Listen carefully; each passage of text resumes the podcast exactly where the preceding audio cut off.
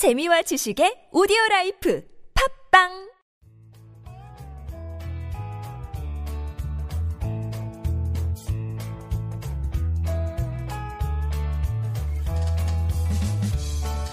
황홀하고 찬란한 광기어린 창조적 유희 여기는 한지훈의 고전에서 찾아낸 단단하고 수상한 심리학 고단수 심리학입니다.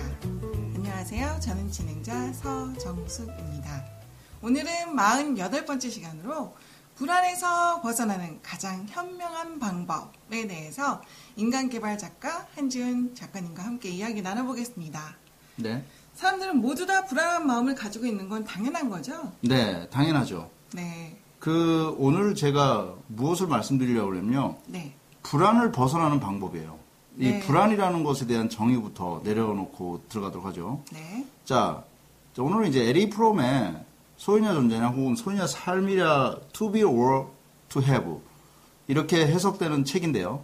이 책을 우선 소개하고 한 구절을 소개하고 이야기를 진행하도록 하겠습니다. 네. 전진하지 않는 것, 지금 이- 이런 이- 있는 곳에 머무는 것, 퇴보하는 것, 다시 말해서 가지고 있는 것에 의존하는 마음은 우리를 강하게 유혹한다. 왜냐하면 소유하는 것은 이미 아는 것이기 때문에 우리는 그것을 고수함으로써 안심할 수 있다. 우리는 미지의 것, 불확실한 것을 향해 발을 내딛는, 내딛기를 두려워하며 그 결과 그 일을 피한다. 일단 그 발걸음을 내디딘 후에는 예상외로 안전할 수 있으나 그전에는 저만치 보이는 새로운 국면이 매우 위험하게 나아가서는 무섭게 보이기 때문이다. 오래된 것, 시험된 것만이 안전하다. 혹은 그렇게 보인다. 모든 새로운 발걸음은 실패의 위험을 내포하고 있으며 그 점이야말로 이토록 자유를 두려워하는 이유 중에 하나가 될 것이다. 그렇죠. 아, 이런 식으로 한번 접근해 보죠. 지금 했던 말을 한번 정리를 해보면 이거죠. 자, 우리가 아파트를 소유하고 있다. 네. 이거는 가지고 있는 거죠. 그렇죠. 그래서 월세가 나오고 있다. 월세가 나오고 있다. 이것도 가지고 있는 거죠. 네. 자, 내가 자동차를 가지고 있다. 가지고 있는 겁니다. 네. 자, 가지고 있는 것은 눈에 보이는 것이기 때문에 가장 확실한 거라는 것입니다. 네. 그런데 이제 문제가 어디서 뭐 진행이 되냐면요. 가지고 있는 것은 확실하게 있는 것이기 때문에 내가 지금 관리하고 킵해둬야 될 것. 즉, 내 것이기 때문에 내가 지켜야 할 가장 눈에 보이는 확실한 것이다라는 거죠. 네. 이게 동산이나 부동산에 관련된 것이 아니라 현재 내가 소유하고 있다 있는 없다. 모든 것, 네. 소유하는 그 동산과 부동산도 다 포함되는 거죠. 모두 포함해서 내가 가지고 있는 모든 것은 가지고 있는 거예요. 네. 그럼 그건 확실한 건가요? 아닌 건가요? 확실한 거죠. 그렇죠. 확실한 것. 자, 여기서부터 불안은 시작된다는 것입니다. 확실한 것의 관리에만 집중하다 보면 내가 그걸 잃어버릴까봐 두렵고 내가 그거를 관리를 못하고 있는지 두렵고 아. 그것이 잘못될까봐 두려우며 그것이 과거에 잘못됐던 것이 앞으로도 일어날까봐 두려워지는 거죠. 그렇죠. 자, 인간은 소유를 선택하는 순간 존재할 수 없고 소유 속에서는 불안할 수밖에 없습니다. 왜냐하면 소유라는 것은 인간의 원래 삶의 형태는 아니었기 때문에 인간의 원래 삶의 형태는 to be 존재하는 거죠. 아. 존재하는 것인데 우리는 존재하는 것이 소유 아니냐 이렇게 자꾸만 물어봐요. 그것이 바로 자본주의라는 거죠. 자본주의는 존재하는 것이 아니라 소유해야 존재할 수 있잖아요. 네. 자, 기본적으로 시스템은 그렇습니다. 근데 인간은 존재해야 존재가 우선이고 그 다음에 소유죠. 예를 들어서 한번 간단하게 한번 얘기해 보죠.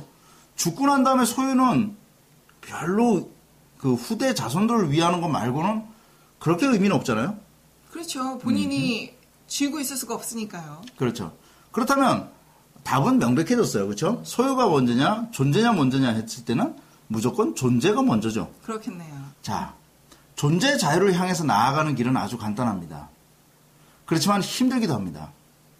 자, 어떻게 하면 불안을 이겨낼 수 있을까? 여기서부터 집중해 주시기 바랍니다. 저는 함석헌의 시 그대는 그런 사람을 가졌는가에 나오는 맨 마지막 문구를 인용하면서 오늘의 불안에 관한 이야기를 하려고 합니다. 네. 이 시의 맨 마지막 문구에는 이런 말이 나옵니다. 구명정 꺼져서 구명 구명 조끼가 하나밖에 없는데 나는 죽어도 좋으니 너는 살아라 하면서 벗어줄 수 있는 존재가 있느냐라고 함석헌 시인은 묻습니다.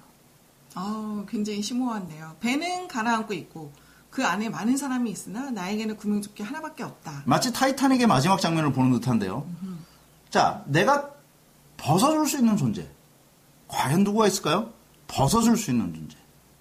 보통은 자녀들을 많이 떠오르지. 그 자녀나? 배우자나 뭐 부모나 이 정도 되겠죠. 네. 자, 그런데 한번 이걸 갖다 일에 치환을 해봅시다. 일에 치환을 해봅시다. 내가 나 벗겨준다. 나를 내가 죽더라도 그것을 벗어서 준다라는 것은 헌신인가요, 아닌가요? 헌신이죠. 이건 헌신이죠. 근데 헌신은 고리타분한데요. 이걸 좀 더 심도 있게 들어가면 바로 불안에서 벗어날 수 있는 답이 나와요. 자, 헌신한다는 것은 내가 구명조끼를 벗어서 그에게 준다라는 거죠. 네. 그러면 헌신의 대상이라고 생각하지 말고요. 그것을 일이나 다른 차원에서 한번 이야기해 봅시다. 네. 내가 내, 나를 바쳐서라도 그것을 이루고 싶은 일이 있습니까?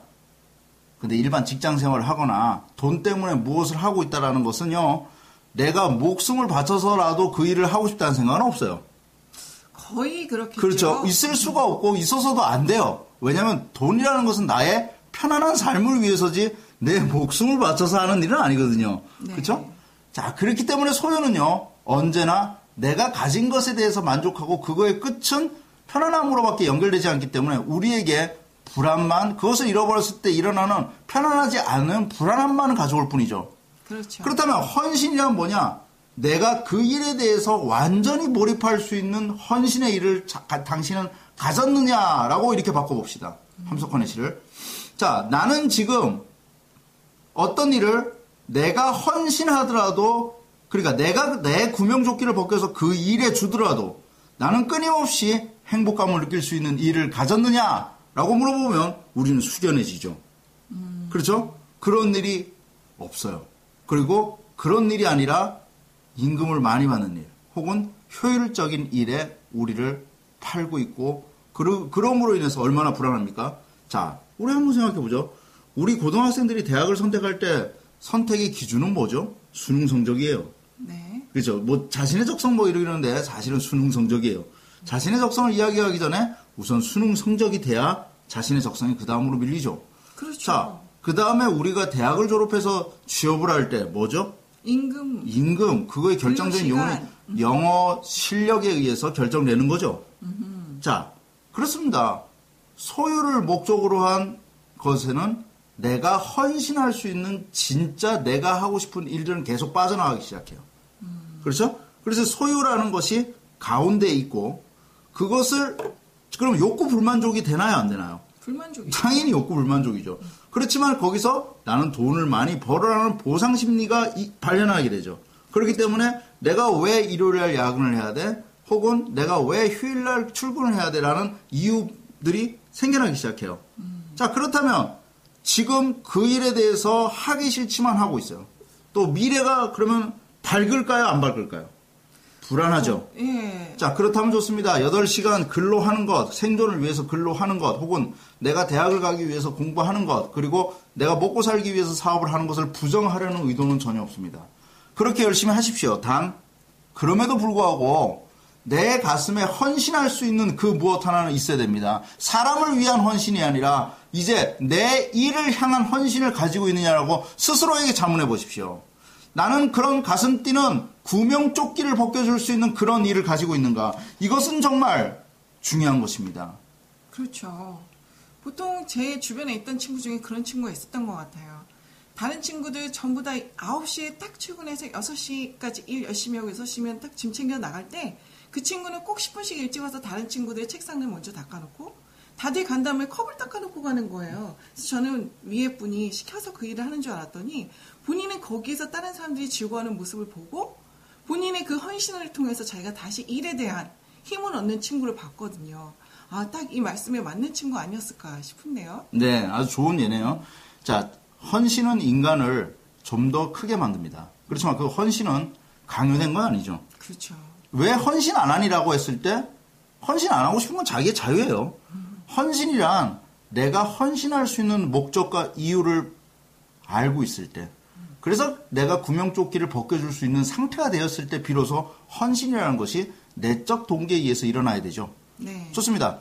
이제 우리가 불안에서 벗어날 수 있는 가장 핵심적인 단어 하나를 말씀드리겠습니다.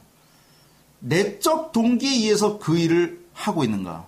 내적 동기에 의해서 내가 이것을 진행하고 있는가? 그것을 계속적으로 파악하는 동안에 나는 이 질문에 대해서 답변할 수 있을 것입니다. 나는 지금 구명조끼를 벗겨줄 만큼 단단하고 강한 어떤 일 하나를 생각하고 있는가? 8시간 생존을 위해서 일하는 것 열심히 하십시오. 단 퇴근 후에 지치지 마십시오. 그것은 나태입니다. 왜 지치지 말라는 것은 그거는 생존을 위한 일과 헌신을 위한 일은 별도의 문제이기 때문입니다. 여러분, 불안을 벗어나는 가장 간단하면서도 현명한 방법은 내가 구명조끼를 벗겨줄 수 있는 일 하나를 찾는 것. 그것이 우선될 때 우리는 진짜 불안에서 벗어날 수 있는 길을 찾게 될 것입니다. 감사합니다. 네, 지금까지 인간개발 작가 한지훈 작가님과 함께 안 고단수 심리학에서입니다. 감사합니다. 감사합니다.